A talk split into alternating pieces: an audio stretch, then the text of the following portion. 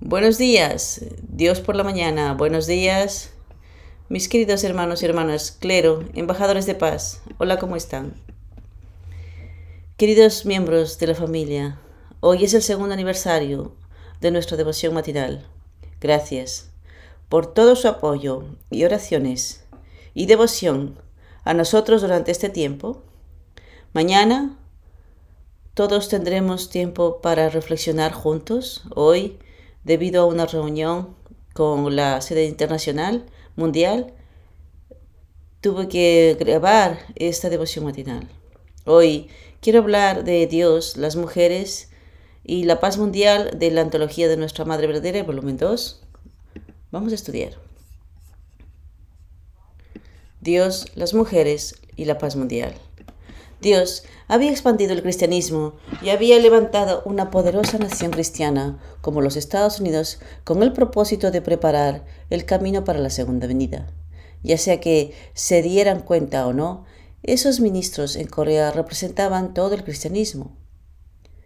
Debido a que estos representantes no se unieron con mi esposo después de la Segunda Guerra Mundial, el cristianismo mundial y Estados Unidos comenzaron a declinar en poder y autoridad moral. Después de la Segunda Guerra Mundial, la nación de los Estados Unidos y la religión del cristianismo se levantaron sobre una base victoriosa de la unidad de Caín y Abel. Había llegado el momento de la segunda venida. Sin embargo, el mundo entero se opuso al trabajo de mi esposo y perdió esta oportunidad.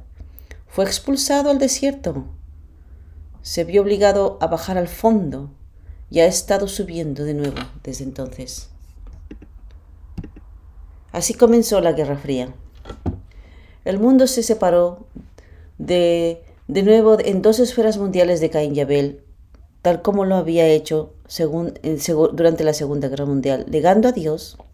Así como el ladrón de la izquierda negó a Jesús, el comunismo representaba el mundo tipo Caín. Las democracias cristianas, que afirmaban la existencia de Dios, representaban al ladrón de la derecha y al mundo tipo Abel. Fue la voluntad de Dios que el Mesías de la segunda venida uniera estos dos bloques hostiles. Es por eso que movilizamos a nuestra Iglesia para ayudar a resolver los conflictos entre el ala derecha, representada por el mundo libre, y el ala izquierda, representada por el comunismo. También hemos estado trabajando en el papel de pacificadores en nombre del cristianismo, el judaísmo y nuestros hermanos y hermanas islámicos. Así es. Después de la Segunda Guerra Mundial, la nación de los Estados Unidos y la, religión del cristianismo se levantaron sobre una base victoriosa de la, de la unidad de Caín y Abel. Había llegado el momento de la segunda venida. Sin embargo, el mundo entero se opuso al trabajo de mi esposo y perdió esta oportunidad. Debido a que el cristianismo, que está en la posición de Juan Bautista, no pudo convertirse en uno con el Padre verdadero, el Padre verdadero fue conducido al desierto, cayó al fondo del infierno y estuvo en posición de restaurar todo nuevamente. El primer comienzo de la restauración a través de la iniciación fue la prisión de Hangnan. Era como, era como si Juan Bautista no aceptara plenamente a Jesús. Para restaurar la posición de Juan Bautista, que, fracasó, Jesús, Jesús ayunó en el desierto durante 40 días y fue probado por Satanás. Al final, Jesús tuvo que restaurar la posición de Juan Bautista desde abajo. La Guerra Fría comenzó en serio cuando el cristianismo no cumplió con sus responsabilidades. Los padres verdaderos estaban en la posición de unir el comunismo del lado de Caín y la democracia del lado, de la, del lado Abel. Viviendo el principio divino, la identidad de la serpiente, vamos a estudiar.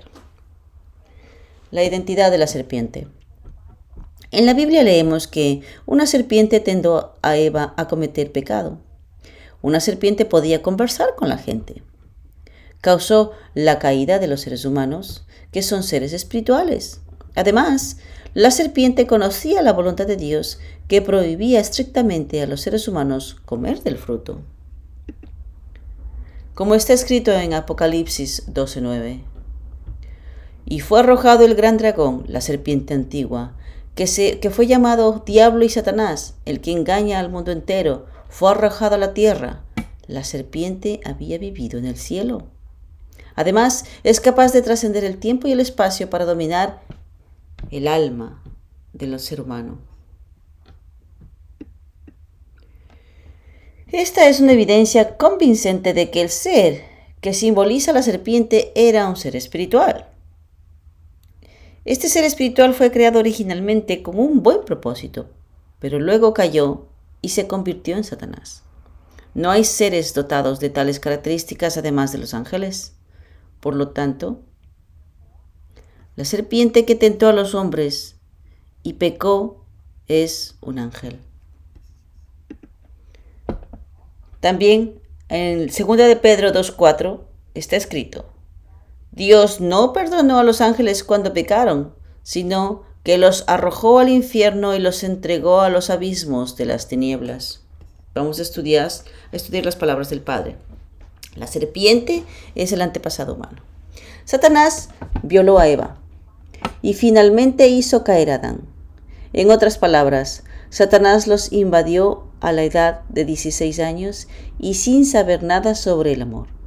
Luego hicieron una relación equivocada de amor y Satanás se apoderó del lugar donde se suponía que Dios debería morar. Entonces, ¿quién es el padre de Adán y Eva? Es Satanás. Es por eso que podemos ver las expresiones bíblicas acerca de los hombres caídos por Jesús tales como ustedes son de su padre el diablo, serpientes, cría de víboras. Y Juan Bautista también mencionó cría de víboras. La serpiente mencionada en la Biblia es el antepasado humano. Así es. En la Biblia, Jesús dijo a los seres humanos, ustedes son, ustedes son de su padre el diablo. Y ustedes son una camada de víboras. Incluso Juan Bautista se refirió a los seres humanos caídos como una camada de víboras. La serpiente, mencionada en la Biblia, es el, el antepasado de la humanidad.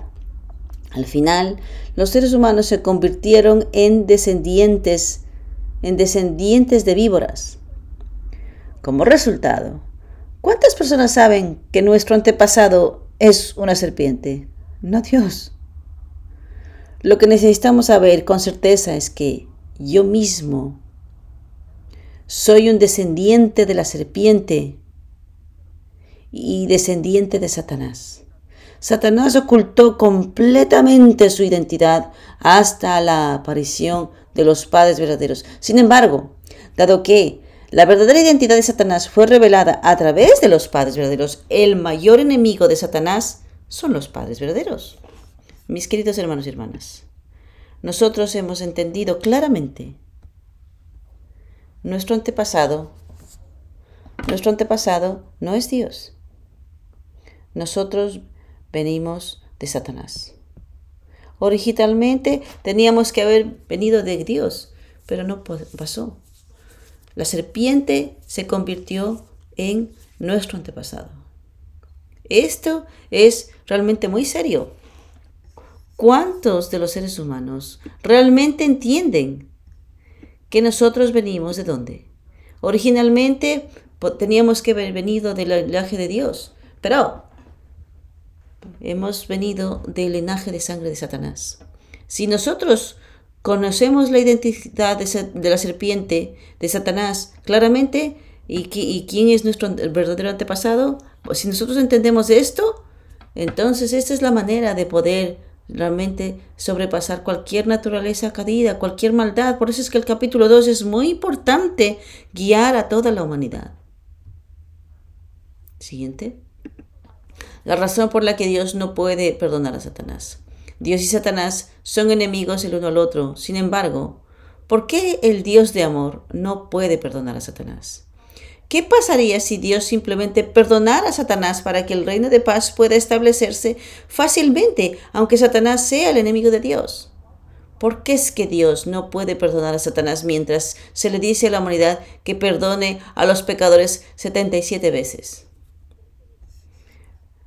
La Satanás es el adúltero de la humanidad. Todos aquí. ¿Quién es Satanás? ¿Un adúltero? El adúltero de Dios.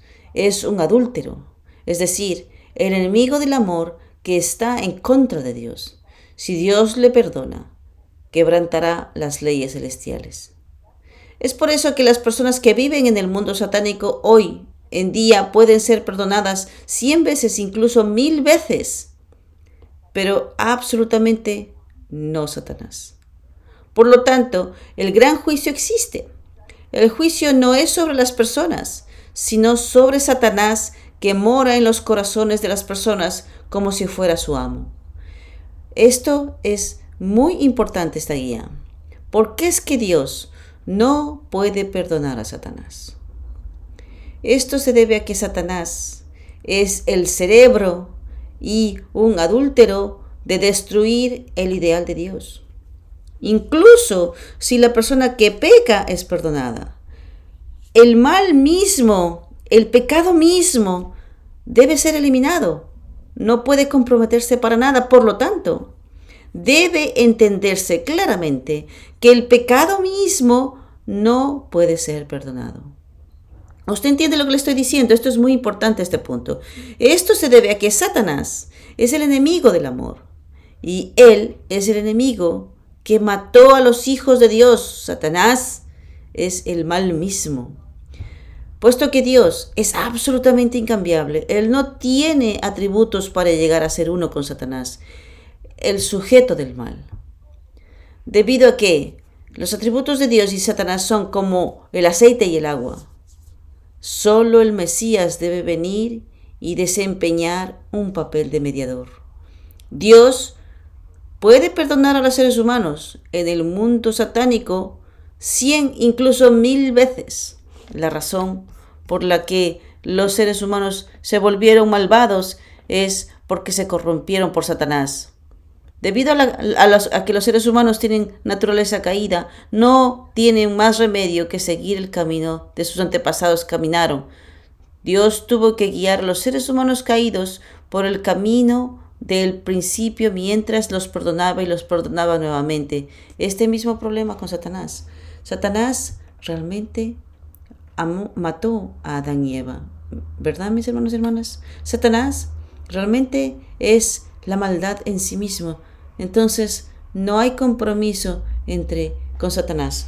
Nosotros tenemos que completamente remover la maldad. Por, supuesto, tenemos que perdonar al, al, pecador, aquellos que cometen pecados, pero no, no, nosotros podemos perdonar a la persona, pero no podemos perdonar el pecado. ¿Usted entiende lo que le estoy diciendo? Esto es muy importante. Tenemos que entender esto claramente. Por supuesto, Dios y Satanás es peor que el agua y el aceite. ¿Cómo vamos a liberar a Satanás? Necesitamos al Mesías. El Padre, el, el Padre Celestial no puede hacer esto. Solamente el Mesías puede venir como mediador. Y por supuesto, tiene que restaurar a los seres humanos y al final puede realmente liberar a Satanás. Es increíble esta guía, es maravillosa de nuestros padres verdaderos. Por eso es que mis hermanos y hermanas, realmente usted puede imaginar esto. Después de que Adán y Eva cayeron, sus descendientes ah, son tan pecadores y una vez y otra vez y una vez y otra vez eh, hay tanta maldad. Pero el Padre Celestial sabe que este problema viene de los antepasados humanos. Por eso es que el Padre Celestial no tiene otro remedio más que perdonarles y una vez y otra vez y otra vez y una y otra vez y otra vez. Esta es la, situación de, en amargura de Dios. Pero a pesar de que Adán y Eva cometieron el pecado, si nosotros, nosotros decimos por culpa de Adán, por culpa de Eva, solamente les acusamos. Y este problema entonces continúa pasando de descendientes a descendientes. Por lo tanto, nosotros tenemos que ser responsables. Tenemos que ser responsables por todos nuestros antepasados, todos los problemas y naturalezas caídas, a pesar y tenemos inclusive tenemos que ser responsables por los problemas de Adán y Eva. Si no, solamente acusar, condenar y, con, y este problema entonces simplemente lo vamos a, seguir cargando con nuestros antepasados o con nuestros descendientes. Por eso es que tenemos que realmente asumir que tu problema es mi problema, yo soy el que está causando este problema. Inclusive tengo que resolver los problemas de Dios, la agonía de Dios, el Han de Dios. Nosotros le llamamos, les llamamos a eso sentido de propiedad. El Mesías viene con el sentido de propiedad para resolver estos problemas y tenemos que restaurar esto. Por eso es que nosotros tenemos que heredar, tenemos que heredar esta misión del Mesías como Mesías tribal celestial y, y como poco tenemos que salvar nuestra tribu y resolver el problema. Esto es realmente increíble. Siguiente, el, ministerio juvenil de hoy, sepa dónde te encuentras ahora mismo. El propósito de Jesús y la venida de los padres verdaderos. Así como Jesús vino como el mediador para restaurar la relación entre Dios y los seres humanos, los padres verdaderos también vinieron a restaurar la relación con Dios diciéndonos, toda la humanidad hemos entrado en la era de los hijos de Dios, servir a Dios como el Padre y conviértanse en hijos e hijas filiales para realizar la voluntad de Dios. Dios ha estado contra ti, así que alivia su dolor. Lo que muchos santos y sabios han venido a enseñarnos a lo largo de una larga historia es que el valor original de los seres humanos no es vivir indulgentemente, sino ser hijos e hijas de Dios que no pueden ser intercambiados por el mundo. Profetas y mártires patrióticos, Jesús y los padres verdaderos lucharon por sus vidas para enseñar esta verdad. Los que, los que dieron sus vidas fueron los que murieron y aferrados a la relación que, que le pertenecen a Dios, no a sí mismos, hasta que dejaron este mundo. Así es. Jesús y los padres verdaderos vinieron a esta tierra para actuar como mediadores entre Dios y los seres humanos caídos. Como mediadores vinieron a restaurar la relación entre los seres humanos y Dios. Por lo tanto, el punto más importante enseñado por Jesús y los padres verdaderos y los profetas y sabios es que, al final, Dios y los seres humanos tienen una relación de padre e. Al final, esta es la clave. Dios es el Padre de los padres y los seres humanos son los únicos hijos de Dios que son los segundos. Por lo tanto, para que el ser humano restablezca su relación con Dios, debe darse cuenta de que es Dios, no de Él. Así que la fe es tratarme como de Dios, como la pertenencia de Dios. Entonces, ¿qué es lo más importante que debe hacer el Mesías cuando venga a esta tierra? Lo más importante que debe hacer es, es restaurar la relación de la humanidad con Dios y enseñar piedad filial, el camino para que los seres humanos sirvan a Dios. Gyoyon es el camino para que los hijos encuentren a sus padres. Por lo tanto, la Biblia enfatiza a, través de los diez comandamientos que debemos amar a Dios primero, más que ninguna otra cosa. Y tanto Jesús como los padres verdaderos han enfatizado lo mismo. Una y otra vez, una y otra vez. Ahora, nuestra misión es parecernos a los padres verdaderos y convertirnos en el Mesías, cumpliendo el papel de mediadores para llevar innumerables vidas a los padres verdaderos. Siguiente. Sepa dónde se encuentra ahora mismo. Los mártires religiosos son personas que son asesinadas por afirmarse a sí mismas como pertenecientes a Dios. A continuación, ¿qué es un mártir patriótico? Son personas que murieron por su nación pensando que no tienen propiedad sobre sí mismos, pensando en sí mismos como una persona de esta nación, pensando en su propia nación incluso en situaciones difíciles y valorando la relación de pertenencia a esa nación tanto como valoran sus propias vidas. Las personas que pasan a la historia son las que murieron valorando esa relación. En cuanto a nosotros, que tenemos fe, ¿qué debemos hacer? Es saber dónde estoy ahora. Es saber que le pertenezco a Dios. Si conozco como Dios, necesito tratarme con dignidad. Las personas que tienen una relación con Dios no podrán tratarse a sí mismas descuidadamente. Si fueses el Hijo de Dios, el Hijo de un Rey, no podrías tratarte a ti mismo como una persona común. Así es. Los mártires que murieron mientras predicaban la voluntad de Dios son personas que murieron después de afirmarse que le pertenecen a Dios. Todas las personas que han permanecido en la historia son personas que murieron respetando las relaciones verticales. Entonces, ¿qué debemos hacer los creyentes de hoy?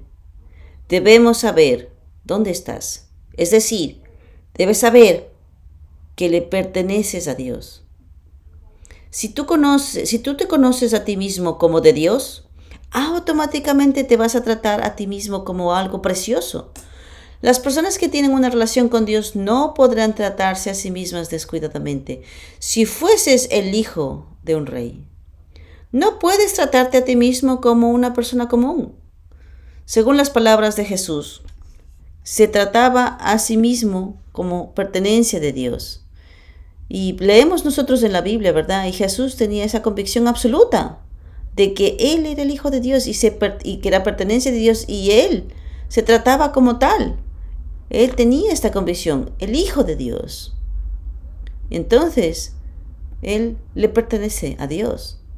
Y por eso, por eso les decía, os, de verdad, verdad os digo que Dios está en mí. Jesús, el que me ha visto, ha visto al Padre, decía Él. Jesús dijo, el que me ha visto a mí, ha visto a Dios. Entonces, ¿cómo es que tú puedes pedir ver a Dios? Al vivir nuestra vida de fe, también nosotros tenemos la convicción absoluta de que Dios es nuestro Padre como Jesús y los padres verdaderos. Por eso, entonces, yo he tenido la experiencia de que cuando yo he visto al Padre cerca, incluso cuando, se, cuando él contra, entregaba la palabra de Dios, él, él se trataba a sí mismo como Dios mismo, así mismo como Jesús. No hay diferencia entre Dios y el Padre verdadero, el Mesías. Este realmente, realmente es maravilloso. Es realmente maravilloso. Por eso es que cuando el Padre decía algo, nosotros absolutamente hemos creído porque es Dios mismo hablando. Tenemos este tipo de confianza y eso es lo que creemos, ¿verdad? No hay una brecha entre Dios y el Padre verdadero, así completamente uno. Entonces podemos tener aquella convicción absoluta. ¿Verdad, mis hermanos y hermanas? Cuando, recientemente cuando leemos la Biblia, de, Mateo hasta, hasta, hasta el Apocalipsis y escucho Jesús diciendo las palabras de Jesús, las declaraciones de Jesús, cómo Jesús eh, guió a sus discípulos y su pueblo. Él realmente tenía una dignidad absoluta espiritual, tenía la convicción absoluta. Él sentía que soy hijo de Dios, no hay diferencia entre Dios y yo. Wow. Yo realmente me quedo admirado. Por eso es que cuando nosotros nos tratamos a nosotros mismos como la pertenencia de Dios, como hijos e hijas de Dios, ¿cuánto nosotros podemos realmente tener, este, tener ese poder? Este, este, este poder sale, surge.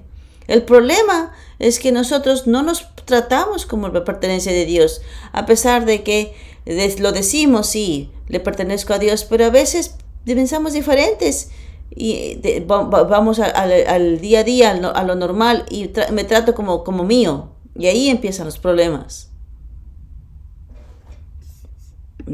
Siguiente. Debes ser capaz de elevarte a ti mismo. Nosotros hoy somos hipócritas. Decimos Padre Celestial de nuestra boca y sin embargo en nuestra propia vida seguimos siendo esclavos de Satanás. Hacemos esto y aquello nos resentimos y maldecimos a los demás, nos acostamos, tenemos desarmonía y celos entre hermanos. ¿No es, esto, ¿No es esto ser un hipócrita? Si dices que tienes una relación clara con Dios, debes elevarte. Tengo que ser de tal manera que cuando Dios me llame añada Nim. Es, eh, es un honorífico coreano a mi nombre. Es una tradición coreana de añadir, Nim al nombre de un superior de quien alguien que se respeta. Cuando los padres valoran a sus hijos, ¿qué dicen? Oh Dios mío, el príncipe de nuestra casa, nuestra princesa. ¿No añadan Nim? Sí, los padres quieren elevar a sus hijos. Sin embargo, ponerlo en práctica es muy difícil. Así es. Si te tratas a ti mismo como de Dios, nunca podrás tratarte mal. Sin embargo, si te tratas como de Dios y sin embargo te ignoras a ti mismo, te resientes, maldices a los demás, chocas con los demás, eh, no estás de acuerdo con tus hermanos o tus hermanas, tienes celos, eres un hipócrita. Si tienes confianza en tu relación con Dios, automáticamente te exaltas a ti mismo. Así que debemos ser capaces de respetarnos a nosotros mismos mientras vivimos nuestra vida de fe. Esto se debe a que yo no soy yo mismo, soy la mente y el cuerpo de Dios. Es porque mi cuerpo es el templo de Dios y mi corazón es el corazón de Dios. El último de los slides. La cosa más difícil en la vida de fe. Lo más difícil en la vida de fe es tratarnos a nosotros mismos como nuestro Padre. Esto se debe a que es muy fácil maltratarnos a nosotros mismos. La segunda cosa más difícil es apreciar la relación hermano y hermana. A pesar de estar cerca, es fácil ignorarse el uno al otro. Y en tercer lugar es la relación esposo y esposa. Y luego está la relación de padre e hijo. Los padres, los padres tratan a sus hijos descuidadamente. Es por eso que las personas de las relaciones más cercanas para las personas caídas de hoy son enemigas. Un enemigo no es otra cosa, sino la incapacidad de manejar todas las relaciones desde el punto de vista de Dios. Valorarse a uno mismo mientras se valora a los demás es sinceridad. Ama a tu prójimo como a ti mismo. Esto es sinceridad. Ámate a ti mismo mientras discriminas a los demás te convierte en una persona hipócrita y falsa. Este es nuestro problema. Todos deben ser considerados correctos. Mi fortuna mejorará solo cuando hable y actúe y platique y practique mi vida de manera confiable.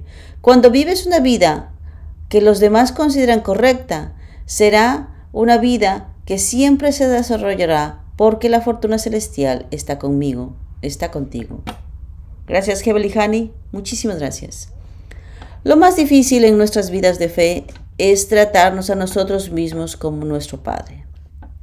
Los seres humanos caídos, que pretenden tratarse a sí mismos como Dios, rápidamente vuelven a su naturaleza y hábitos caídos. Y al final, se tratan a sí mismos sin cuidado. Lo segundo más difícil es cuidar la relación de hermano y hermana. Y en tercer lugar está la relación marido-esposa y a continuación la relación padre-hijo. Esto se debe a que los padres tratan a sus hijos como si fuesen suyos y porque los hijos piensan que sus padres solo, solo como sus propios padres físicos. Si te tratas a ti mismo y a la persona que está más cerca de ti de forma horizontal en lugar de como Dios mismo, inevitablemente vas a chocar.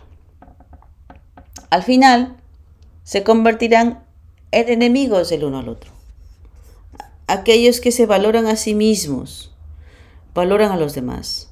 Los que verdaderamente se tratan a sí mismos como Dios ama a su prójimo, ama a su país y ama a Dios como los demás les aman a Dios.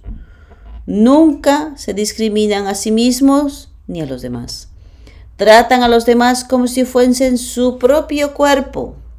Por lo tanto, una persona que ignora a los demás es, en última instancia, una persona que se ignora a sí misma y se trata sin cuidado en la vida cotidiana. Esta es la verdad. Amarse a sí mismo, pero discriminar a los demás es hipocresía y falsedad. Nuestro problema es este. Por lo, por lo tanto, todo el mundo debe ser considerado justo. Mi fortuna mejorará solo cuando hable, actúe y practique mi vida de forma fiable. Cuando vivas una vida que sea considerada correcta por los demás, será una vida que siempre se desarrollará porque la fortuna celestial está conmigo. Muy importante esta guía, mis hermanos y hermanas. Le pertenezco a Dios. Me trato como la pertenencia de Dios y automáticamente puedo amar los demás, puedo tratar a los demás de la misma manera como yo me trato a mí mismo, con mi mismo corazón. No hay distinción. No hay discriminación, mis hermanos y hermanas. Muy importante este punto. Si usted simplemente ignora y parece, ay, qué humilde que soy, ay, no soy nadie, no puedo ser nada, es, esto es realmente muy arrogancia. De hecho, tienes que realmente negarte a ti mismo. Y tienes que tratarte como la pertenencia de Dios. Eres hijo de Dios, eres una hija de Dios. Entonces, cuando tú te respetas a ti mismo y te tratas como la pertenencia de Dios, automáticamente tratas a los demás como eh, la pertenencia de Dios también. Hoy hemos hablado de saber dónde estamos ahora mismo. Muchísimas gracias, mis queridos, mis hermanos y hermanas, muchas gracias. Gracias, doctor Young, por la devoción matinal de hoy. Mi reflexión es tratarme a mí mismo como los hijos de Dios, como la pertenencia de Dios y tratar a los demás como los hijos y pertenencias de Dios. Y nos vamos a nuestro testimonio viviente y nos vamos a, la, a los misioneros del Chongilguk, la Estados Unidos Celestial. Vamos a, vamos a escuchar a Takami con su experiencia en el seminario del Principio Divino reciente. Le damos la bienvenida a Takami. Buenos días. Hola a todos. Yo. Buenos días y. Sí, mi, mi nombre es. Esto, estoy, el tercer, estoy en el tercer año de la, de la Academia de Paz y el Estados Unidos Celestial. Voy a compartir un, un testimonio cortito eh, con el seminario de un día que fue hace poquito y hace unos días y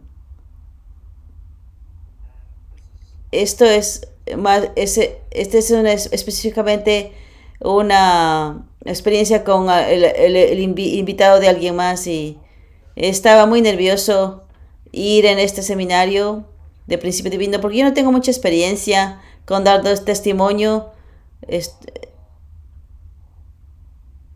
Eh, no, no estoy muy atraído para traer muchos invitados, entonces yo me determiné de todas maneras de negarme a mí mismo y voy a amar a estas personas, voy a escucharlas, voy a sonreír.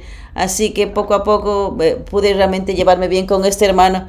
Nuestra primera interacción, yo recuerdo, estábamos desayunando y era, y, era bastante así como liviano. Y no pensé mucho, así que simplemente empecé a compartir con los hermanos, como hermanos. Y, y las conferencias pasaron, no, no tuvimos realmente un, descanso, sino que teníamos un tiempo como, como hermanos y hermanos simplemente prepararnos para, preparar, para el siguiente día, pero en todo caso, eh, dentro de, del seminario, en el, eh, en el, en el edificio, está, estábamos viendo cómo jugaba la gente ping-pong. Así que se, tuve el sentimiento de salir afuera y vi a, vi a esta persona, a este hermano con lo que estaba hablando en, temprano, y estaba sentado afuera y el Padre Espiritual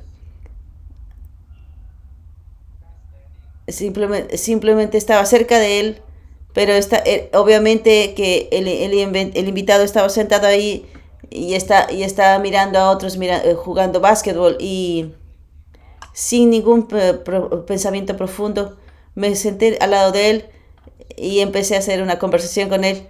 Y no sabía qué mismo decirle y simplemente me senté al lado, al lado de él y y, estaba sentado y... Pero eventualmente él me preguntó, ¿tú quieres casarte? Y me fui para atrás. No, es, que me, no, es, que se está, no es que me estaba proponiéndose. Y empezó a, compartir profundamente cómo él, él está realmente teniendo dificultades con el hecho de que eh, porque, porque todavía no, todavía no entiende el principio divino, no es miembro todavía, pero el hecho de que tiene que esperar mucho tiempo antes de, antes de empezar el, propósito, el, el, em, proceso de matching y la bendición, eh, y este empezó a llorar. Y yo no esperaba para nada esto y nunca he lidiado con este tipo, con este tipo de problemas con, para esperar por la bendición y, y lamentablemente como segunda generación con parte de este movimiento, no he, tengo, no he tenido que lidiar, no he, tenido que lidiar con lo que la primera generación ha tenido que lidiar. Entonces eh, realmente me dio pánico. No, no, me, no, no sabía qué decirle. Y, y simplemente empecé a caminar con él y traté de escucharle todas las dificultades y,